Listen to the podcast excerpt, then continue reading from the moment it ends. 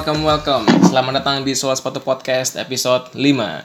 Buat kalian yang pengen dengerin Soal Sepatu Podcast, bisa didengar di Spotify, Anchor, ataupun di SoundCloud. Jadi buat kalian yang tertarik dengan podcast ini, bisa follow atau likes podcast ini melalui tiga platform tadi.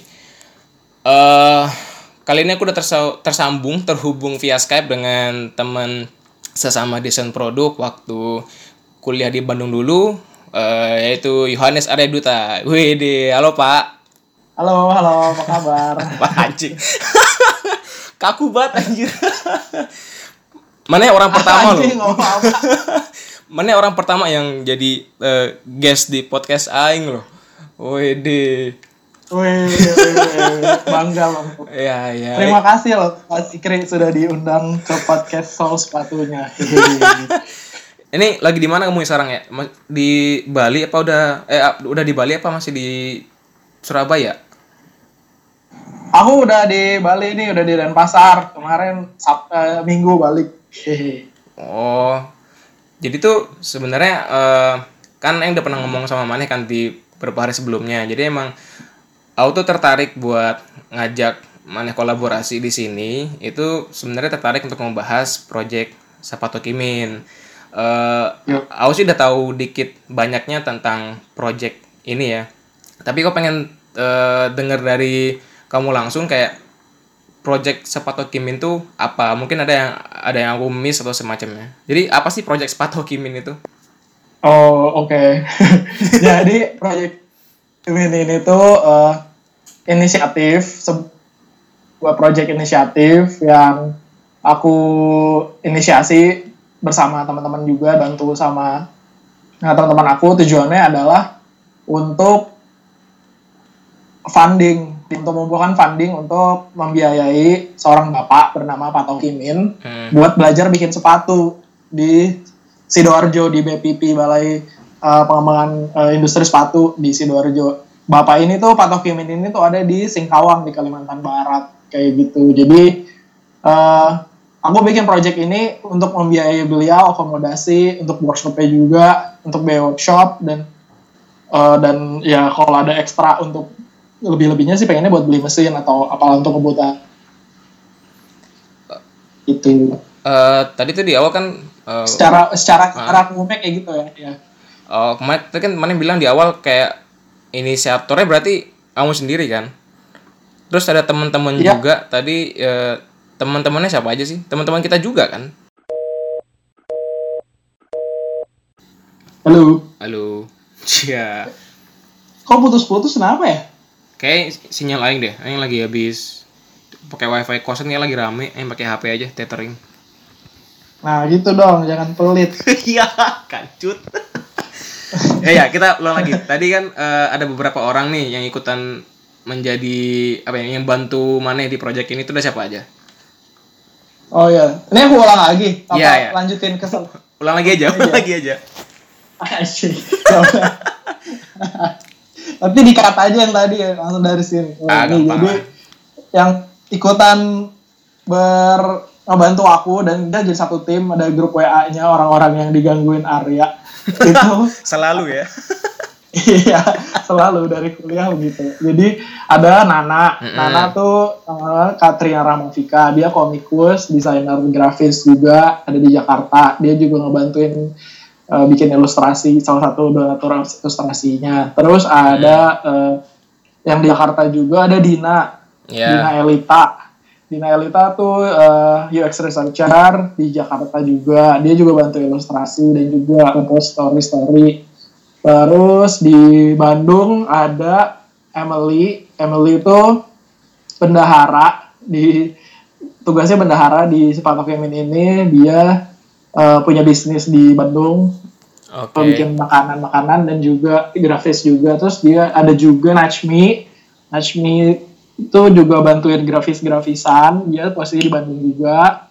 Terus ada lagi Wisnu. Wisnu itu Wisnu Purbandaru tuh dia bantuin banyak banget bantuin produksi juga bikin grafis-grafisan terus Oh iya, produksi logo- juga. ju- produksinya semua merch-nya itu diproduksi di Jogja Oh, Jadi yang bantuin ngirim-ngirim tuh Wisnu. Oke, ngerepotin sekali ya Anda. Betul. Alianda memang tahu keahlian saya gitu. Berarti eh, teman-teman ini bikin Oh iya, ada lagi ya? Terus ada lagi, Oh, iya, belum iya. belum selesai. Oke.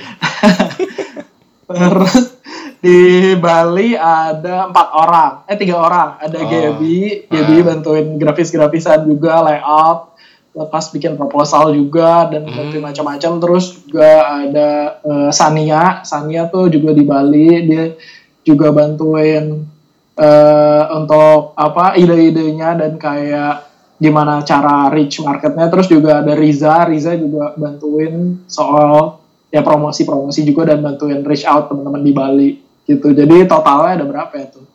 Itu dua, tiga, tujuh kali ya, include gue. Kurang lebih lah. Oh. Terus ya sisanya orang-orang yang direpotin secara personal aja, gue PM PM, gue tagih gue, gue todong-todong. Nah, maksud saya ya. Kalau itu ilustratornya betul termasuk bapak sendiri ya. Jadi ada yang bantuin, ada yang donatur ini ilustrasi, yaitu Hmm. merch-nya yang dijual di Sepakat Tokimin itu semuanya karya donatur. Jadi teman-teman donasi karya judulnya itu ada ada Mas Gandhi, Mas Gandhi Super Guns Instagramnya dia di Bandung, dia itu juga eh, apa ya ilustrator dan juga bikin macam-macam grafis dan desain merch juga buat band-bandan. Terus Hmm. ada Cokde, Cokde Iya. di Bali, dia juga ilustrator, eh dia researcher tapi ya skillnya nggak usah Iya, ya, dipertanyakan jago lah. Terus sama siapa ya? Tuh dua, tiga, empat, lima sih udah itu tadi Nana, Mas Gandhi, Wisnu, Dina, sama Cokde yang yang donasi karya gitu. Itu Ya udah deh dari karya-karya itu kita apa kita kompilasi jadiin barang buku notebook itu terus kaos sama tote bag sudah kita jualan oh, terus Gitu. jualannya lewat mana? jualannya lewat Instagram Oh gitu. gitu. Jadi kayak uh, terus bantuin juga apa kita reach out ke orang-orang yang yang followersnya banyak ya, yang ribuan-ribuan gitu dan kayak jaringan per per komikusannya Nana, terutama di Jakarta dia kan punya banyak teman-teman komikus juga yang punya Iya. apa ya, ya influencer juga gitu. Jadi ya eh, main kebantu lewat macam-macam sih dan juga lewat teman-teman gitu. Aneh juga. Eh, berarti itu maksudnya gini, aing sih ngelihat project ini kan karena karena persepatuan kan aing juga seneng sepatu. Jadi eh Oi. i apa ya? bu- bukannya maksudnya ngelihat ada project sosial di di sepatu itu langka sih kalau aku ngelihatnya langka di Indonesia. Oh, Jadi eh aing sih ngeliat ini anak ini kenapa baik banget sih mana itu storynya kenapa kok sampai bisa ketemu Pak Tokimin terus pengen bantuin tuh oh, oh. gara-gara apa? karena apa ya? oh jadi gini, jadi gini. Waktu bulan apa ya Februari Februari 2019 itu waktu itu aku sama beberapa teman-teman main liburan ke Singkawang Kalimantan Barat di sana tuh Iseng aja emang main. ada sengaja liburan ini ceritanya liburan aja mau main-main aja di sana tuh emang ada eh, eh, festival cap gome Itu Oh sekitar iya iya iya. satu- iya. satu bulan setelah Imlek gitu. Nah, karena di Singkawang ini emang culture-nya culture Tionghoanya kuat banget dan itu Hmm. salah satu apa ya jadi destinasi wisata kalau pas lagi Cap itu rame gitu. Orang ribuan orang situ. Nah, udah kita ikut aja iseng. Terus kebetulan karena tahun sebelumnya 2018 aku sempat semacam ada program project di sana selama berapa bulan residensi jadi lumayan kenal-kenal orang gitu kan terus ada salah satu teman teman dan apa ya kayak kayak ibu angkat ya udah baik banget ya mengasuh aku selama di sana. Namanya Bu Vivi ini. Bu Vivi ini eh, ngaj- apa ngajak aku gini ya mau nggak eh, bantuin ibu ketemu sama salah satu pengelola rumah sakit Kusta Alverno. Jadi ada di di Singkawang ini ada rumah sakit Kusta namanya Alverno itu namanya eh tadi kok gue ulang-ulang sih. Ya pokoknya itu deh namanya yang aku ketemuin namanya Pak Titus. Pak Titus ini pengelolanya gitu. Salah satu pengelola di rumah sakit ini. Terus diajak main ke sana. Ya aku juga kelulus sih suruh ngapain nggak tahu. Ya udah ikut ya udah deh bu ikut aja daripada diusir kan. Soalnya di rumahnya nggak ada yang bohong ternyata Tapi agak random juga ya kok. penasaran. Maksudnya tiba-tiba di Kenapa? diajak agak-agak agak random sih. Maksudnya kenapa Iya, tiba-tiba diajak ke itu ke rumah sakit? se emang ini si Bu Vivi ngajak mau nggak ya ikutan nolongin eh, ini bikin pelatihan atau apalah dia bilang gitu Hmm. tapi kan belum tahu detailnya kayak gimana dia oh, juga I see, I see. dia juga cuman kayak menghubungkan aku cuma hook up aku dengan Pak Titus ini ntar detailnya aku suruh cari tahu sendiri gitu kan ngobrol-ngobrol sana terus ya udahlah singkat cerita aku mau mau aja nih jalan sana sama Emily waktu itu yang jadi bendahara di Patokimin juga Hmm. terus kita ke rumah sakit ini ketemu lah yang namanya Patokimin Iya. gitu. Terus sebenarnya aku di sana juga nggak lama ya paling cuma sejam kali ngobrol-ngobrol keliling-keliling rumah sakitnya dan kayak eh, apa ya diajak ngobrol aja gitu soal kesehariannya beliau ngapain terus emang apa yang dikerjain apa yang mereka harapin gitu. Jadi singkat cerita mereka tuh eh, si rumah sakit Kusta ini eh, mereka ya memang tugas utamanya adalah me- menyembuhkan merestorasi orang-orang yang kena penyakit kusta lalu disembuhin di sana dirawat lalu ketika sembuh eh, harusnya idealnya nih orang kalau udah sembuh dari rumah sakit kan balik ke rumahan ya Iya. ke keluarganya atau ke mana gitu nah permasalahannya dari orang yang sakit kusta adalah mereka nggak bisa pulang ke rumahnya Karena? karena apa karena stigma negatif orang gitu Oh, kan. penyakitnya menular segala macam gitu ya?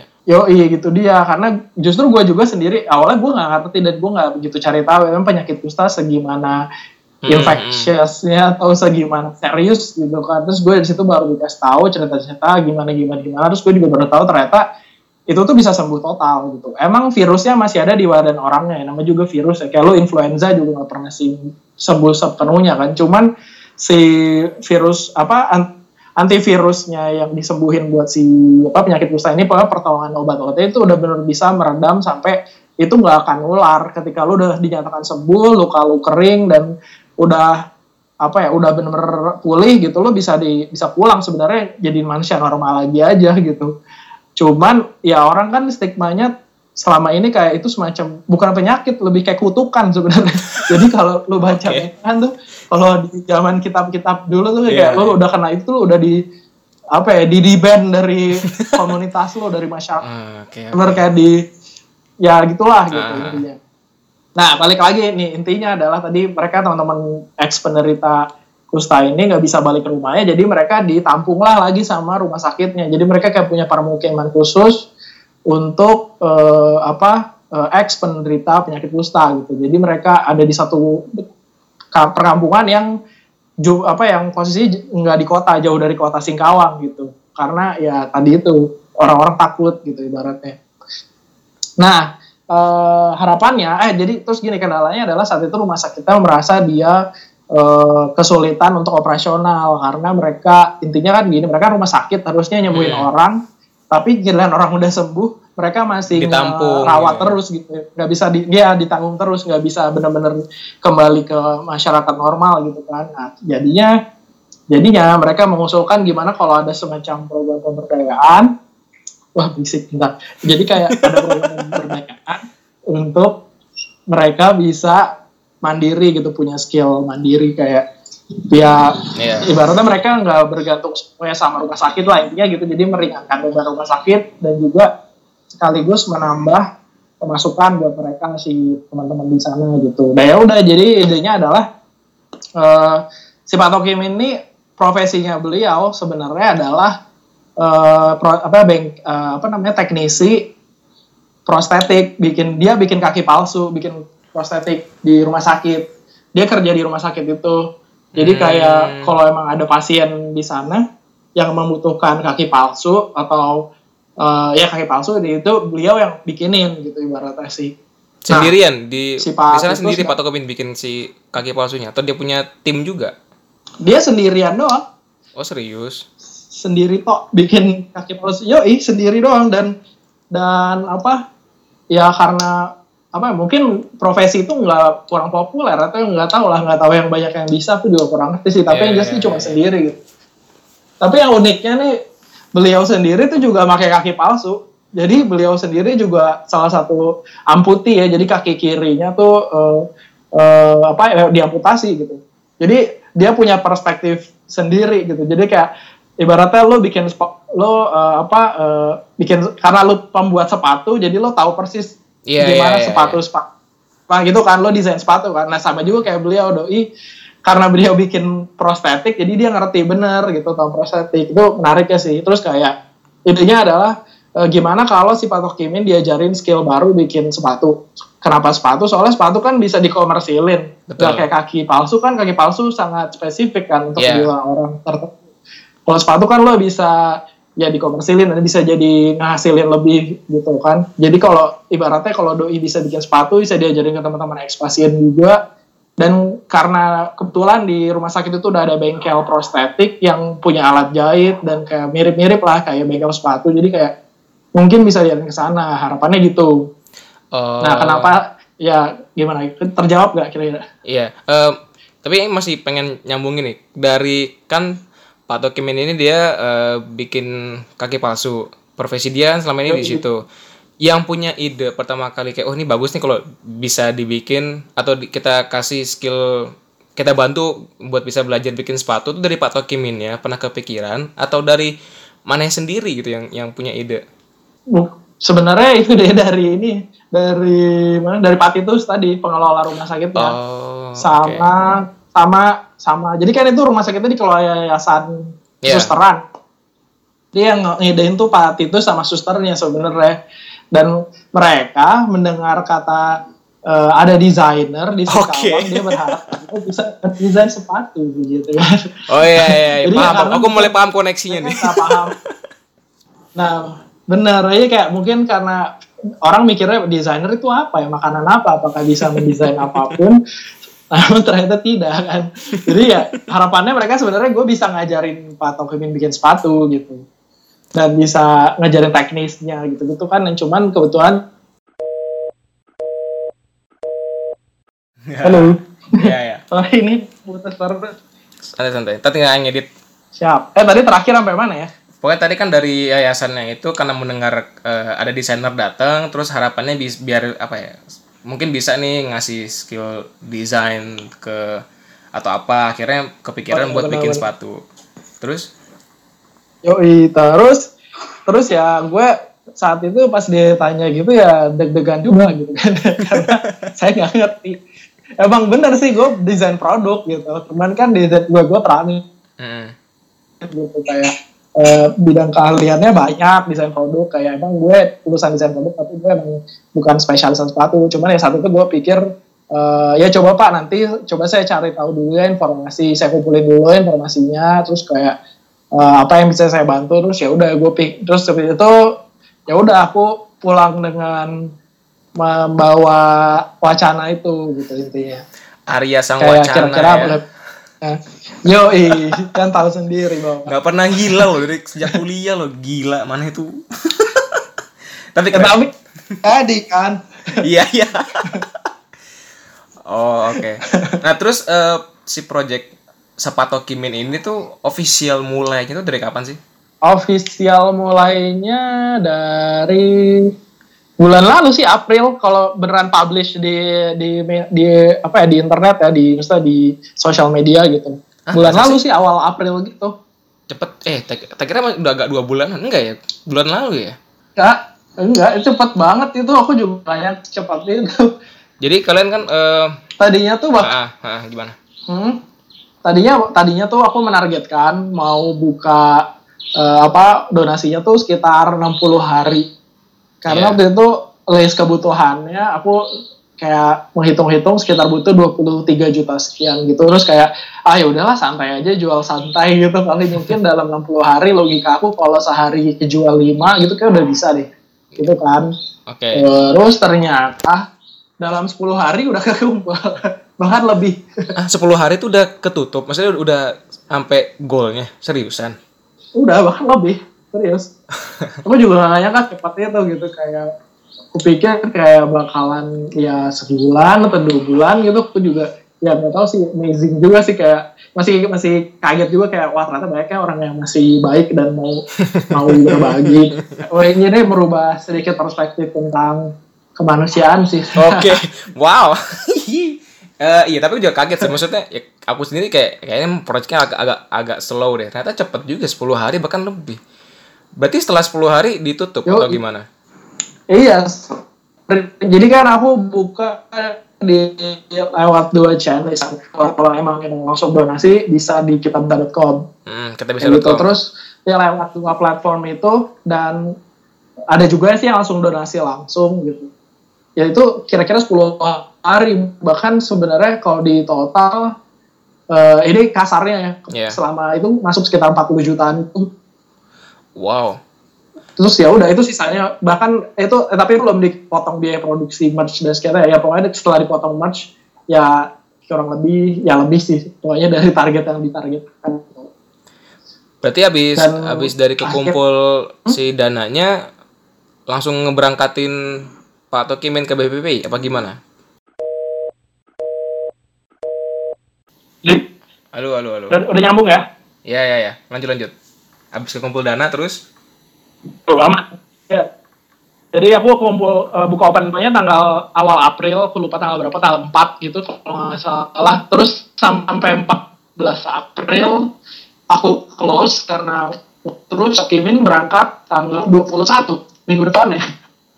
Karena duit aku boleh udah beli tiket, langsung urusin administrasi, terus tanggal Pak Kimin belajar tanggal 22 sampai tanggal 3 Mei.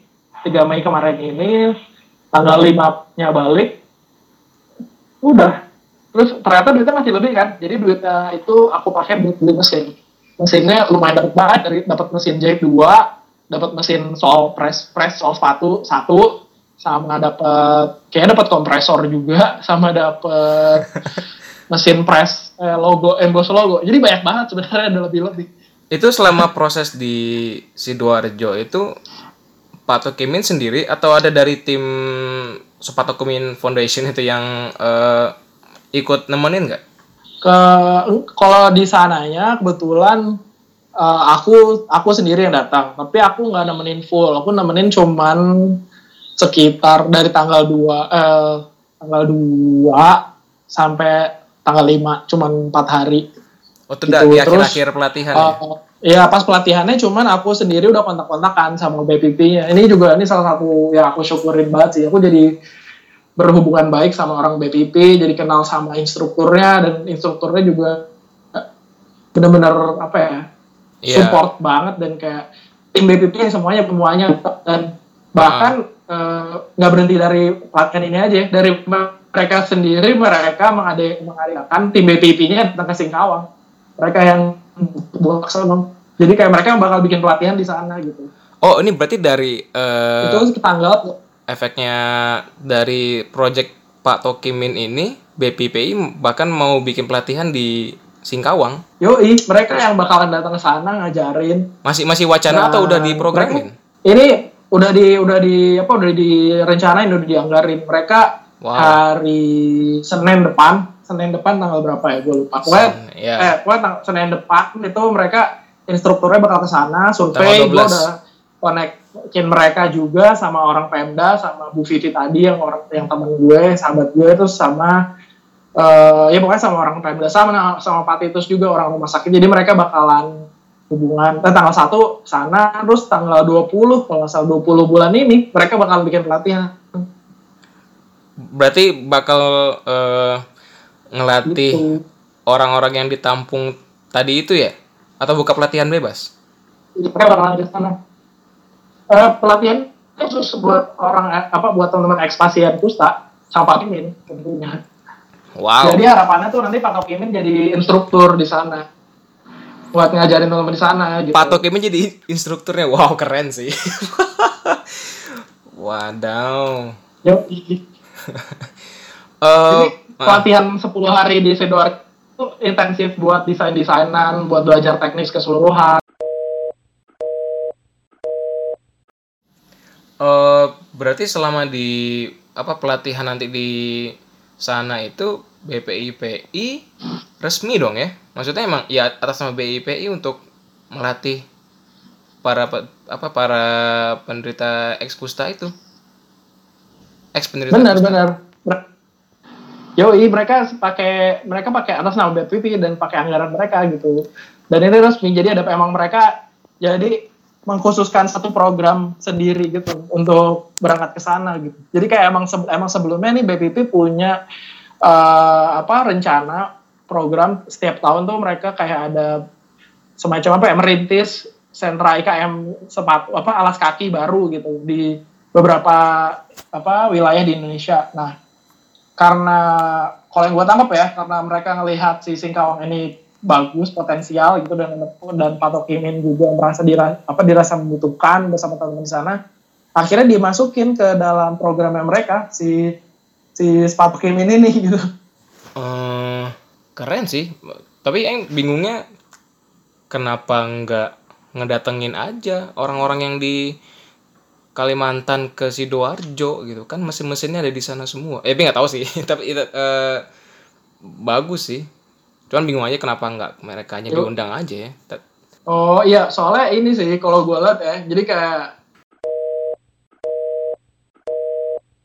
anjir modal kuota nih. Anjing Indonesia ini sampah buat internetnya anjir. Kesel banget.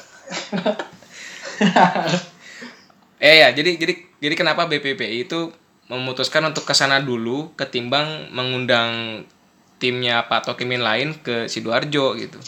Oke, jadi pertimbangannya gini karena satu mereka punya agenda tadi kan merintis sebuah uh, sentra IKM di daerah gitu dan yeah. kayak uh, untuk merintis sebuah IKM gitu atau apa pun lah usaha atau apa itu emang yang seperti kita ketahui itu penting kayak ada semacam pentagram eh, pentagram ya diagram apa pun itulah yang untuk berhubungan kayak harus ada uh, apa pihak instansi pemerintah dari yeah. swasta juga dari pendidikan juga gitu kan. Jadi kayak uh, emang penting banget buat uh, membangun sebuah ekosistemnya dulu gitu kan. Nah kenapa dia yang jemput bola ke Singkawang? Kayak karena supaya di Singkawangnya juga ada ikut ambil bagian ada orang Pemdanya juga yang ikut bantu, ada ada orang swastanya juga yang mungkin invest atau membantu apalah gitu. Jadi kayak uh, karena kan ya inisiatif ini datangnya dari luar kota Singkawang semuanya kan kayak gue juga oh, bukan iya, orang iya, sana iya, gitu. Terus kayak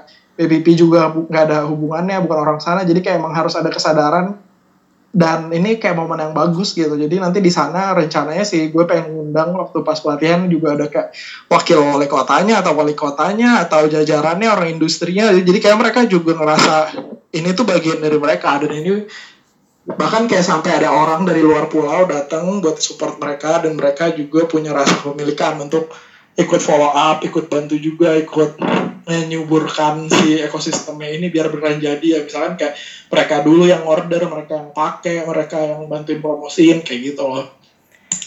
Oh, oh iya iya sih, gitu. make sense sih, emang harus.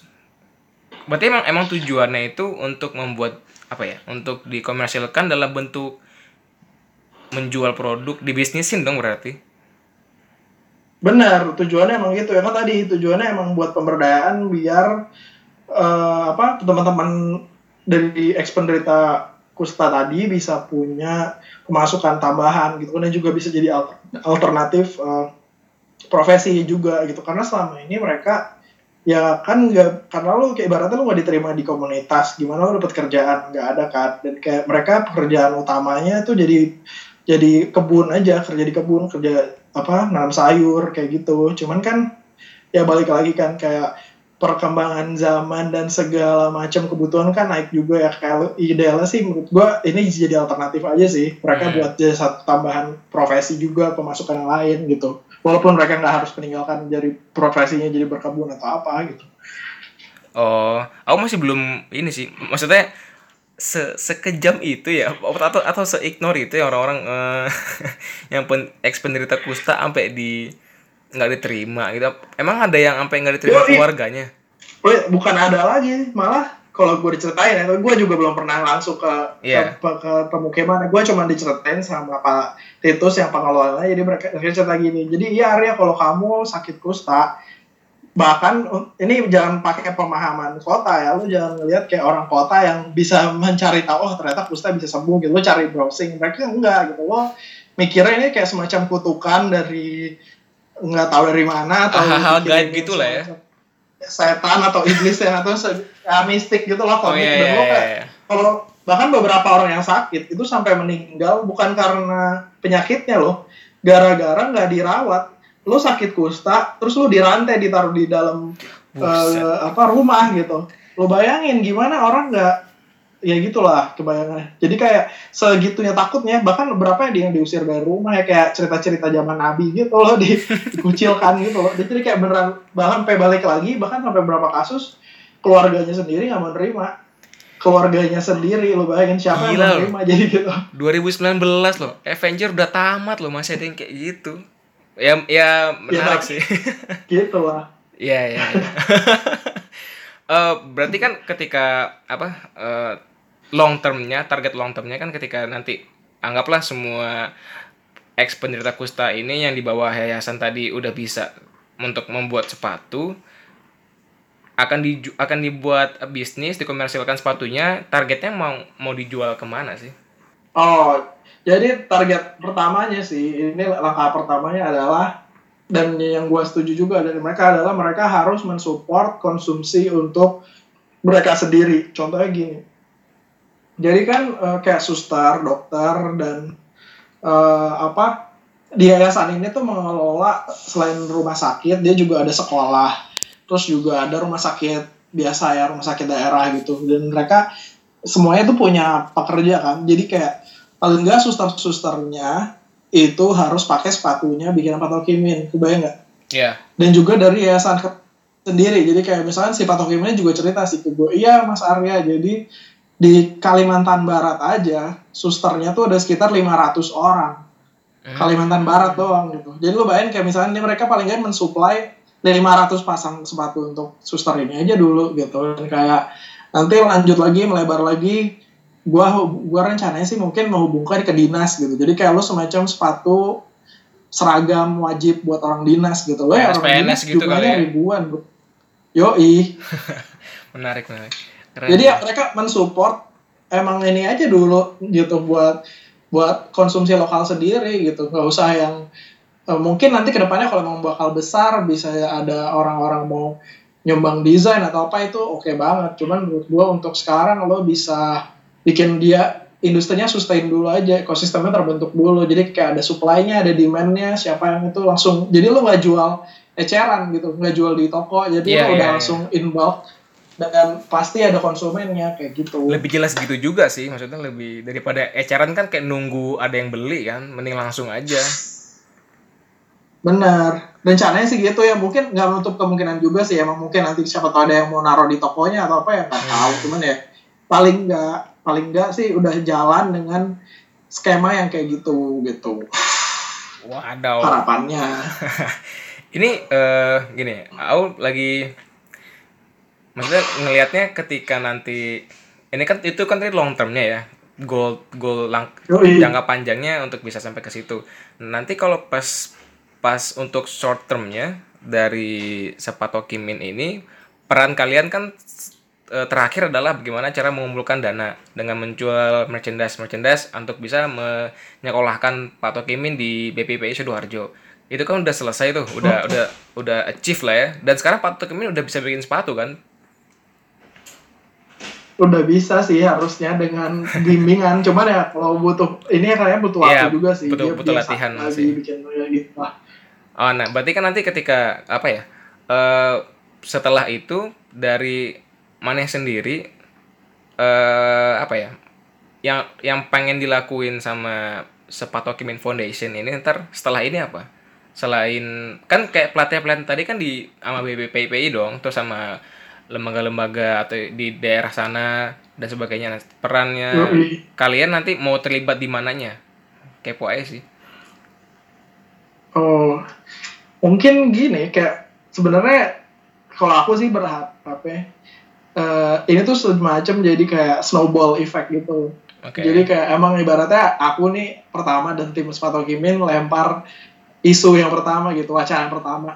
Terus membesar membesar dan kan ketemu orang ketemu Instagram lah di mana dan jadi kayak macam itu dan juga eh, selama keberjalanannya ini tuh ternyata eh, apa ya respon orang apa ya terhadap sepatu feminin itu bagus banget dan banyak yang nawarin kayak eh hai gitu misalkan ada gue punya apa industri sepatu. Ya apa startup juga nih. Kalau ada yang bisa bantu kabarin ya gitu. Ada yang kontak gue pribadi dan juga ada yang kayak Japri. Eh eh gue sebenarnya desainer eh, di fashion designer di sebuah brand gitu. Kayak lu ada yang bisa gue bantu kabarin ya gue dengan senang hati. Kayak gitu gitu sih. Gue nggak nyangka sih sebenarnya tuh kayak di luar di luar perhitungan gue dan di luar sebenarnya niat gue tadinya cuma ya udah ngumpulin duit biar bisa dia berangkat ya udah gitu. Cuman ternyata makin banyak kemungkinan dan kesempatan terbuka. Jadi gue pikir ini bisa jadi kesempatan yang bagus ya dan juga kayak selain gue pikir eh, impactnya bukan ke gue doang ternyata ke orang lain juga merasa. Jadi kayak eh, dan kayak ada yang juga langsung ngasih tahu gue eh nge DM gue kayak wah makasih ya kak saya jadi merasa eh, apa eh, humanity saya terbangun lagi karena selama ini banyak isu-isu jelek gitu. Jadi kayak wah terima kasih memunculkan isu yang oke gitu. Jadi kayak mereka merasa oke juga dan gue senang juga. Ya mungkin ke depannya harapannya kayak gue bisa mengumpulkan orang-orang yang punya concern yang baik yang mau ngebantu. Dan kayak gue jujur belum tahu ya secara pasti kayak exact ini mau di gimanain kemanain. Toh sebenarnya tadinya niat gue juga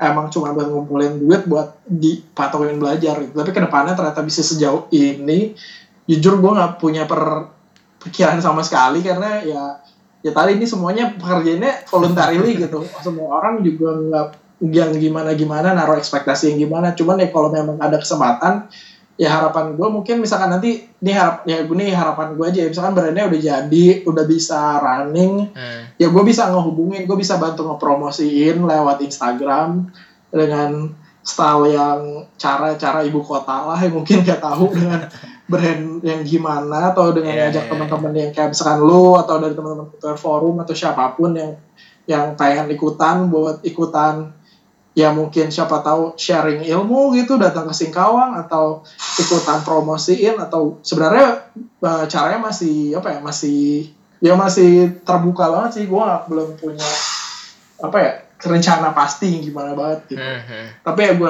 jelas gue udah bersyukur banget sih ini udah eh, ja- berjalan jauh lebih baik dari yang gue rencanain sendiri gitu. Tuhan banyak orang yang ikut campur dan kayak misalkan lu juga ngasih saran tentang oh ini yang dibutuhin buat industri sepatu awal gini gini gini gini dan kayak ngasih pemahaman tentang dunia sepatu gimana gimana jujur soalnya kan gue nggak punya bayangan kan. Jadi kayak ya ini aja sebenarnya sampai saat ini aja udah udah bersyukur banget sih udah udah sejauh ini gitu tanpa direncanain yang gimana banget gitu. Dan dan apa ya aing sih kagumnya tuh cepet gitu loh. Maksudnya dalam waktu dua bulan kali ya itu udah udah sampai sejauh ini. Iya. itu, itu gila sih. Maksudnya gila loh. Mana sekarang anti wacana loh ya. He. Waduh akhirnya ya. Wadaw banget wadaw. Mana tuh terlalu baik anjir. Mana tuh jahat dikit lah. Kesel. Ya gak ya gak tahu juga. Aku juga ngerasa sebenarnya kalau gue jujur sebenarnya aku juga awalnya gak seoptimis itu gitu. Jujur aku rada skeptis dengan kemanusiaan gitu. Gue merasa ya udah gimana gimana?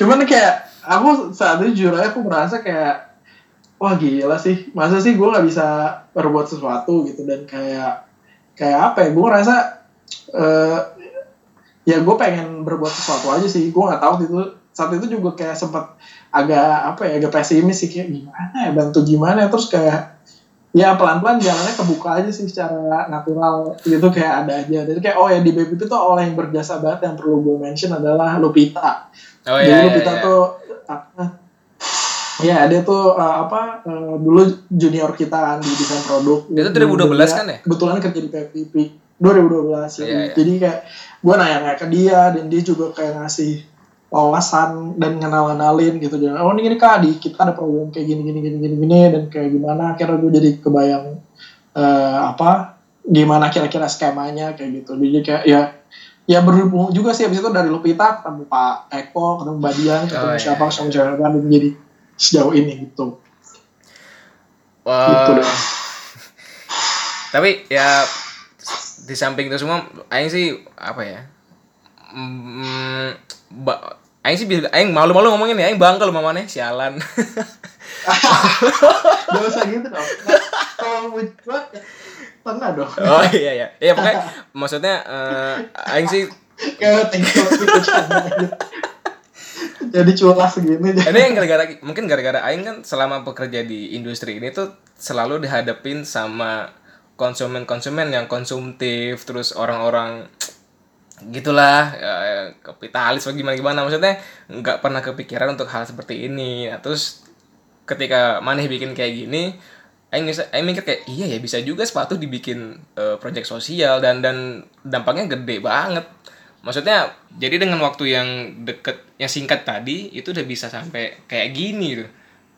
Aing sih ngeliat Instagram mana terus kan kayak gimana Pak Tokimin selama di sana terus sampai udah bisa bikin sepatu dia pakai sendiri itu gila sih kalau Aing cengeng yang udah nangis parah itu yang dia pakai terus kan dia agak-agak pincang gitu kan karena pakai kaki palsu terus gila loh pakai bikin sepatu sendiri itu semua ya ini sih bisa bilang semua di awal dari maneh gitu dan dan nggak kayak zaman zaman kuliah dulu kan ketika tugas cuman ala ala proyek sosial. Iya gitu kan ala ala proyek sosial tapi dampaknya cuma buat nyari nilai ya. Nilai dapet kelar gitu nanggung. Tapi ini enggak sih ini gila sih mana terlalu baik jahat dikit lah. Gitu tapi menurut menurut gue ya jadi gue juga awalnya juga nggak percaya dengan diri gue sendiri sih kayak aja bisa apa? Gue udah nggak apa kayak gue butuh apa nggak bantu orang kan juga sebenarnya ya gue ya sebenarnya yang uh, apa ya yang banyak gue habiskan tuh bener waktu buat kayak bro gila ngadmin anjir itu yang order tuh udah 100 sekian orang itu bener-bener suffer bro gila gue bener berapa orang sih ngurusin gitu? yang order gitu-gitu kan kayak apa yang order merchnya tuh sekitar seratusan seratusan tapi kan merchnya misalnya satu orang ada yang pesen tiga ada yang pesen lima ada yang pesen oh, satu iya, iya. ada yang pesen terus ngasih alamat terus lo masih rekeningnya satu-satu lo ngecek yeah, dulu yeah. udah iya. masuk belum terus kayak wah gila itu suffer banget sih gue gue angkat topi deh buat teman-teman admin sosial media baru ngerasain kayak itu beneran yang bikin gue capek sih itu jujur tapi ya gue sesungguhnya tapi terbayar banget sih. Pas sebenarnya kayak lo bilang kayak dari yang awalnya uh, apa Pak Himin yang tadi cuma wacana pengen bikin sepatu sebenarnya dia bisa bikin bisa jalan pakai itu sepatu. Gue dalam hati menangis bro kayak gitu. Itu gila ya, lo tuh. bener-bener dalam hidup gue akhirnya melakukan sesuatu yang ingin buat orang lain. Kayak wow gue bisa ya. Tapi lumayan kayak menurut gue ya ini pesan pesan yang apa ya mau gue sampaikan buat teman-teman yang ngedengerin podcast yeah. lu nih. Kayak menurut gue nggak perlu jadi sesuatu dulu sih. Kalau mau bantu orang tuh ya asal lu niat aja sih bisa sih. Kayak semudah itu se hanya niat aja gitu lo nggak perlu kayak spesial harus siapa. Gue juga ya kayak lo tau gue nggak bisa ngedesain sepatu kan. Gue nggak ngerti wawasan apa apa dan gue kayak ilustrasi itu yang di merch itu bahkan nggak ada satupun karya gue itu semuanya gue bener-bener minta aja ke temen-temen gue kayak kalau iya lu kena anak kayak eh nggak ada loh. lu mau bantuin gue nggak? Bikin ini yo kemarin nyuruh nyuruh orang doang loh. Makanya makanya kerjaan lo cuma nyuruh nyuruh orang aja bisa gitu. Gue yang mau skill ini cuma nyuruh nyuruh orang aja bisa bro. Bayangin lo kalau lo punya skill lo punya jabatan atau lo punya posisi atau lo punya sesuatu lo influencer atau apa pun itu ya pasti lo bisa melakukan yang lebih dari gue sih gue rasa gitu. Kayak ya gitulah. Gue bahkan lo bukan siapa-siapa pun bisa mungkin. Kayak gue bukan siapa-siapa gue ya gue juga freelancer juga gitu. Ya kebetulan aja ngerti desain desain dikit. Hmm, merendah ayalah ya tapi tapi emang gitu. uh, ya sih maksudnya Aing setuju sih ketika nggak perlu nggak perlu nunggu buat nggak perlu nunggu sesuatu untuk melakukan hal baik sih. Setuju sih Aing Waduh. Uh, tapi pokoknya, pokoknya puncaknya itu pokoknya puncaknya itu bahkan aing jujur ya eh, waktu ketika ngelihat project uh, sepatu Kim ini sedikit sedikitnya aing pernah kayak kayak ngerasa eh ini mah paling kayak zaman zaman kuliah nih udah kelar golnya terus cabut. Ya gitu tapi pas ngelihat Pak Tokimin pakai sepatunya tuh gila sih kampretnya anak bisa loh tuh sepatu kiminnya pas dia ngucapin gitu kayak ngucapin terima kasih teman-teman dan lain-lain kayak edan loh aku aku ngerasa hina maksudnya gimana kayak gila keren banget sih. Kampret. Iya pokoknya salut sih aing aing aing bangga loh mamane udahlah bodo amat fuck lah aing nggak malu lah aing mana aing bangga sama mana jagoan. Eh thank you thank you ya moga sih banyak orang lebih banyak orang kayak kayak kamu ya dan nggak nggak pikir-pikir lagi buat buat ngelakuin gitu. Siap siap. Oh, amin lah. Ya pokoknya eh Aing sih nggak tahu mau nanya apa lagi ya cuman eh, intinya sih eh, makasih makasih udah udah mau join di sepatu podcast sama makasih udah mau ngelakuin hal kayak gini tuh eh, ya itu tadi membalik mengembalikan kepercayaan orang akan humanity Iya iya. Yo, sama-sama bro. Tapi gue juga sebenarnya yang kebantu dari project ini bukan Pak Tokimin doang. Sebenarnya gue juga kebantu banget. Gue juga gue jadi banyak apa ya ber berpikir ulang dan gue kayak ya lumayan menumbuhkan optimisme dalam hidup gue kayak gitu kayak gue ya gue ibaratnya gini gue merasa mungkin ini project ini belum sempurna banget atau gimana. Tapi bahkan untuk sesuatu yang gue nggak gue rencanain gimana banget aja bisa gitu untuk untuk terjadi dan bisa ngebantu orang gitu. Gimana kalau gue lebih serius gue yakin gue bisa gitu. Dan gue dan gue pikir itu nggak apa ya bisa direplikasi dengan banyak orang yang lain gitu. Dan gue sangat senang gue dengan senang hati kalau emang ada teman-teman atau siapa pun yang pengen nanya-nanya atau pengen melakukan proyek serupa ya silakan banget. Gue dengan terbuka gue dengan senang hati pas gue ada waktu pasti akan gue jelasin gue akan kasih tahu kisi-kisinya atau apa pun itu perlu. Soalnya ya gue rasa ini apa ya seru juga sih asik juga gitu. Gue jadi ketemu teman baru banyak juga dan jadi kayak jadi belajar banyak juga gitu. Sebenarnya ef- efeknya bukan ke bukan ke orang lain doang gitu kalau sendiri juga yang menginisiasi itu lo akan belajar banyak sih walaupun capek yoi tapi ya itu deh terbayar sih tapi terbayar banget Iya, banget, banget, banget. nggak menyes yoi eh ya ya paling segitu aja sih untuk untuk nanya project sepatu Kimin. Kita terakhir ketemu kapan sih? Pas Siap. tahun lalu ya? Yang pas mana ke Jakarta Creative Hub bukan sih? mana Yang ke Jakarta Creative Iya, iya, Hub iya, kayak- terakhir itu ya? Iya, iya, iya, betul, betul tahun ya sekitar akhir tahun lalu kayak Oktober atau apa gitu Ah, Jakarta. ya deh. Ntar kalau aing ke Bali atau mana ke Jakarta kontak-kontak lah. Siap, siap. Tahu aing jadi baik, bersama. ketularan baiknya. Aing itu orangnya ignorance banget kayak bodoh amat sama orang lain.